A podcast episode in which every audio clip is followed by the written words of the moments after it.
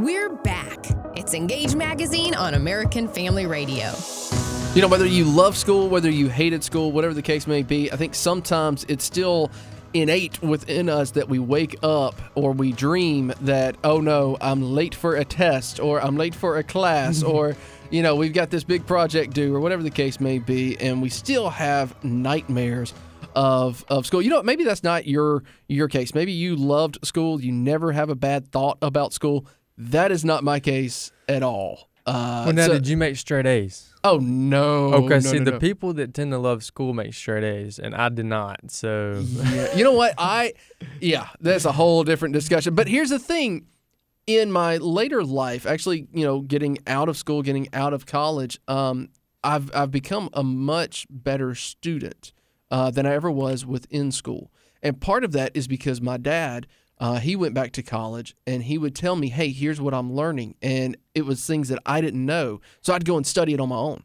And so I found resources. And the thing is, my dad is still teaching me things, and he's still teaching me to have a love for learning, which is kind of what we want to talk about today. You know, in the first segment, we talked about how to teach theology and some great resources there, and also the responsibility that we as parents have to teach theology to our kids. Uh, but now we're going to get to some of the practical things because there's so many decisions that we have to make in regard to uh, to our kids' education because there's public school, there's private school, there's charter school, there's Christian school, there's homeschool, there's all of these different schools.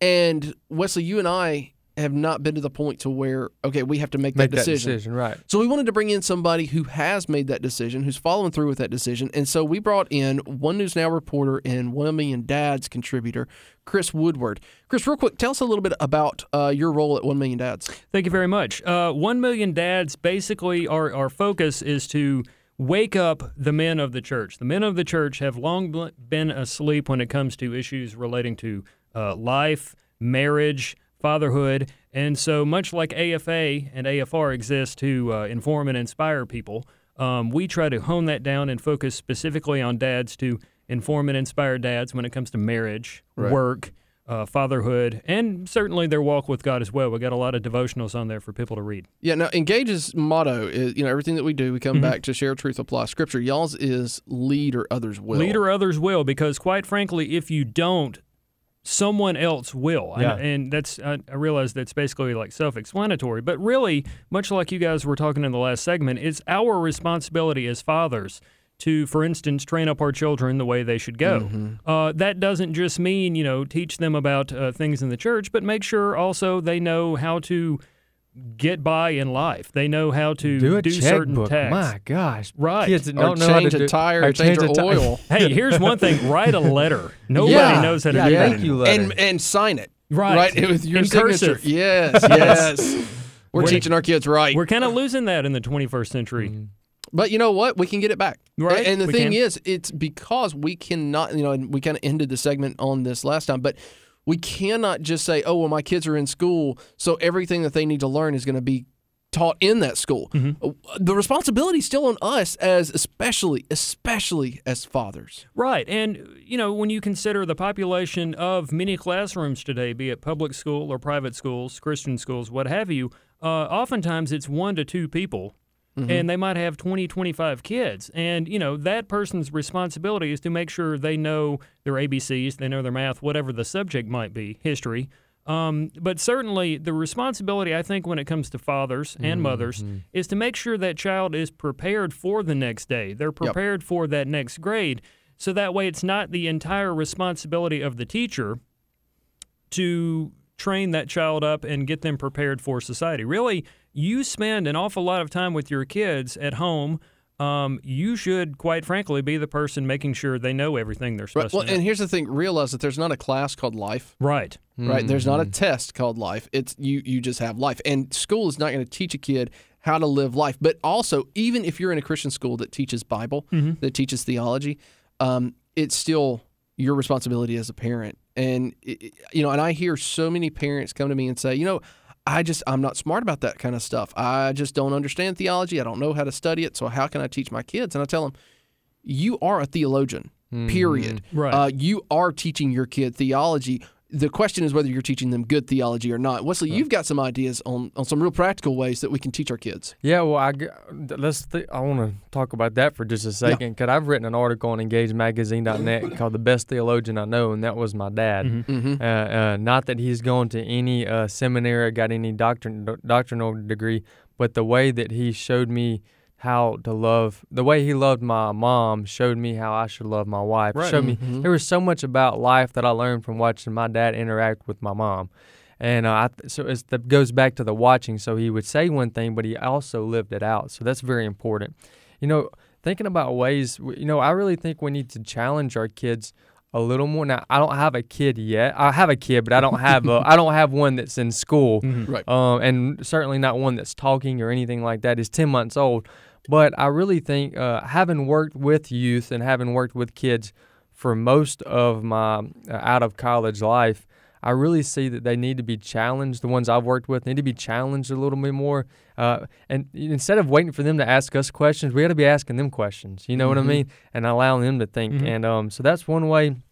Also, uh, as I mentioned in the first segment, I really think it's important that we take trips together, educational trips, day trips, and we can call them field trips. We can bring snacks and whatnot, but I think we need to go visit, physically see places that um, that are educational that helps us learn both spiritually and just uh, helps us get through life. Because education is a role. You know, as Christians, we often, uh, if it's not has to do with ministry, quote unquote, we tend to slack up and let up. But the reality is, as a Christian, everything's a ministry, and so Mhm. we need to view everything as we need to be excellent in all things. We don't need to just focus and put a lot of effort on a mission trip and then come home and be a terrible employee. Yeah. you know what I Yeah. mean? Like our our um the way we communicate with people and the thing that should motivate us as Christians, and if, and if, and if you're struggling with what's motivating you right now, let me be honest with you.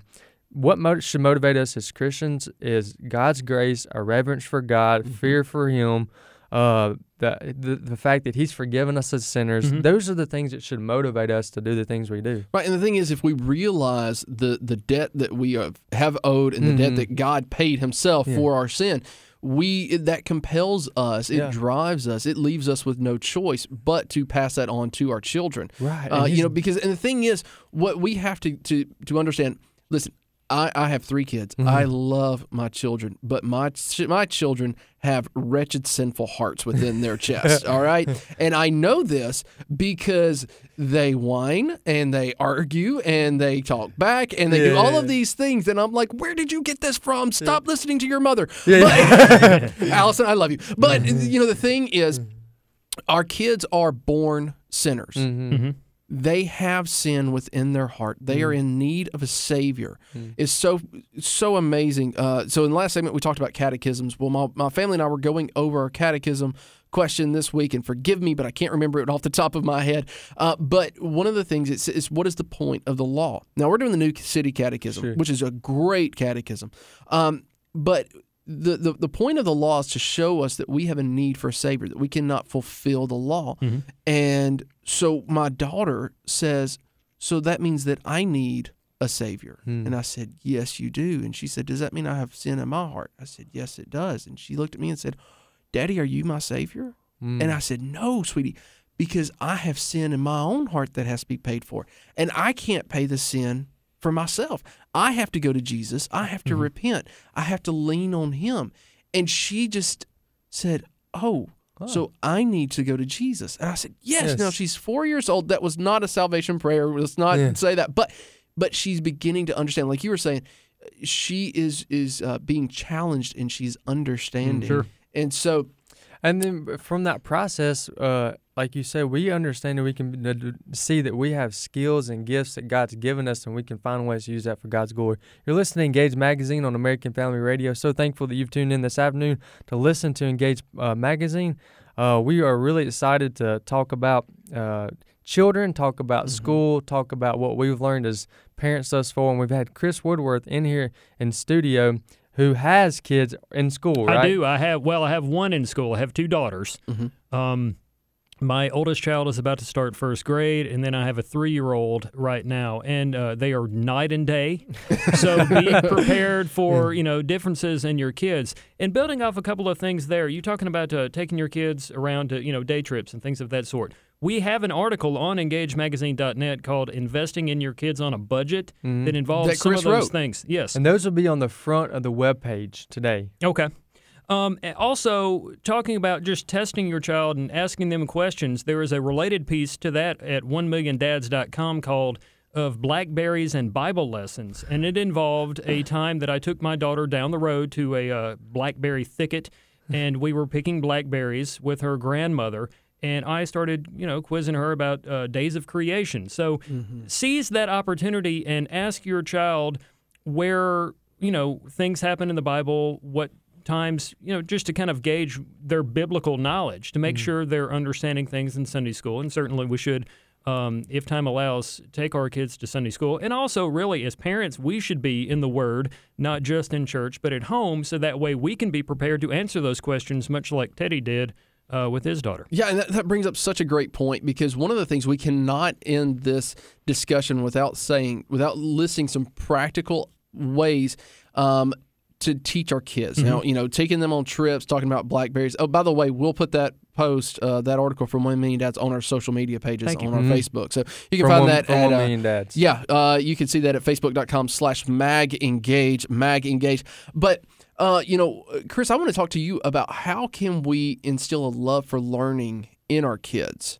Um, you know, I know for me, and I've told this story before on air. Um, I I've always loved to read. Um, I was grounded from books when I was a kid. That was the worst punishment you could give me. But the reason for that was because I remember being two and three years old, and you know, and having nightmares. I have a lot of nightmares, and having nightmares, and and you know, wanting to go into my mom and dad's room, and I would run into their room and my dad would be sitting up in the bed reading a Louis L'Amour Western book. And I mean, I kid you not, he had boxes and boxes full of Louis L'Amour.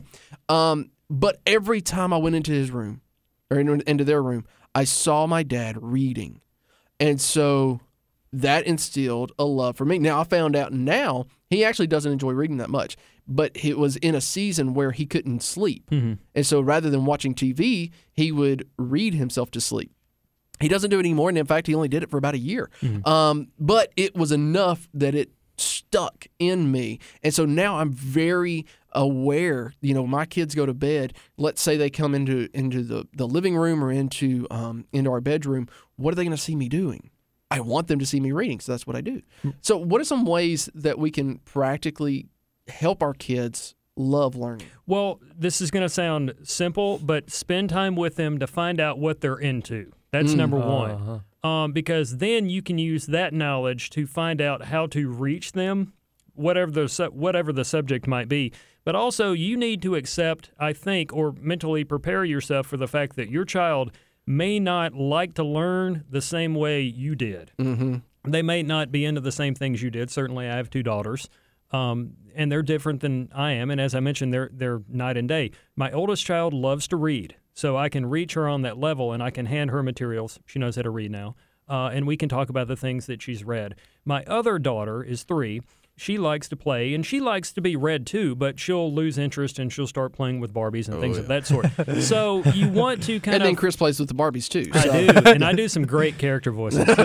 um, Would you like to share any of those with us? you know, not at the moment Okay. uh, for the next for the next radio segment. Right. But um, you know, you need to be prepared and certainly find ways to reach them, um, be it in the car, be it at home. 10 minutes while you're waiting on your food at the fast food joint. Just seize the opportunity. And certainly, you know, always have a couple of things ready to throw out there in those moments. Um, you can find a number of materials, be it Christian or Bible materials or just secular information, ABCs, history, Sure. things of that nature on the internet. And certainly, a number of towns um, have teacher supply stores. Oh yeah. In the town that we're in Well, right and now, don't don't neglect the library too. Yeah. Oh, sure. Your and it's, local it's library. free. Yeah, so you yeah. can get a I'll tell you this. things. Uh, Challies.com. I, I love Tim Challies. I read his blog every day. He had a blog several weeks ago that talked about the two conversations that we have with our kids. And one is a face-to-face conversation, and this is where we get intimate. This is where you know it's it's eyeball to eyeball. We're Yeah. looking each other in the eye, and those are for real intense. There's other times where we could actually do a service to our kids because we're going to have awkward conversations with them, right? Yeah. We're going to have conversations about the opposite sex. We're going to have conversations about Right. kind of difficult things where the the face to face, the eyeball to eyeball makes it a little more difficult to discuss. But if you have those conversations in the car Mhm. where both of you are looking at the road, right. it actually makes it a little easier Yeah. to talk about difficult things. So look for those two different opportunities the one where it's face to face, and then the others where it's not so much. It may be going down the road or something like that. And engage is this. We want to provide a biblical perspective on culture through the eyes of a biblical worldview. And one of the ways we shape our worldview is our education. Education Mhm. is very Mhm. important. And we don't have time to talk about it now. Uh, well, let me ask real quick. If we run out of time, we run out of time. We have public school, charter schools, private schools, and homeschools. So different forms of education. What did you decide as a family, and how did you get to that conclusion? We send my oldest daughter to a Christian school, and that was a decision we made as a family to give her a bigger biblical foundation on top of the things that she'll need in life. And you can actually find out more about that at engagemagazine.net. Yeah, Chris is going to have an article up there about how his family came to that decision. You can find that at engagemagazine.net. Chris, as always, we want to thank you. Check out 1milliondads.com and onenewsnow.com to hear more from Chris. Until next week, keep coming back to engagemagazine.net where we share truth and apply scripture every day.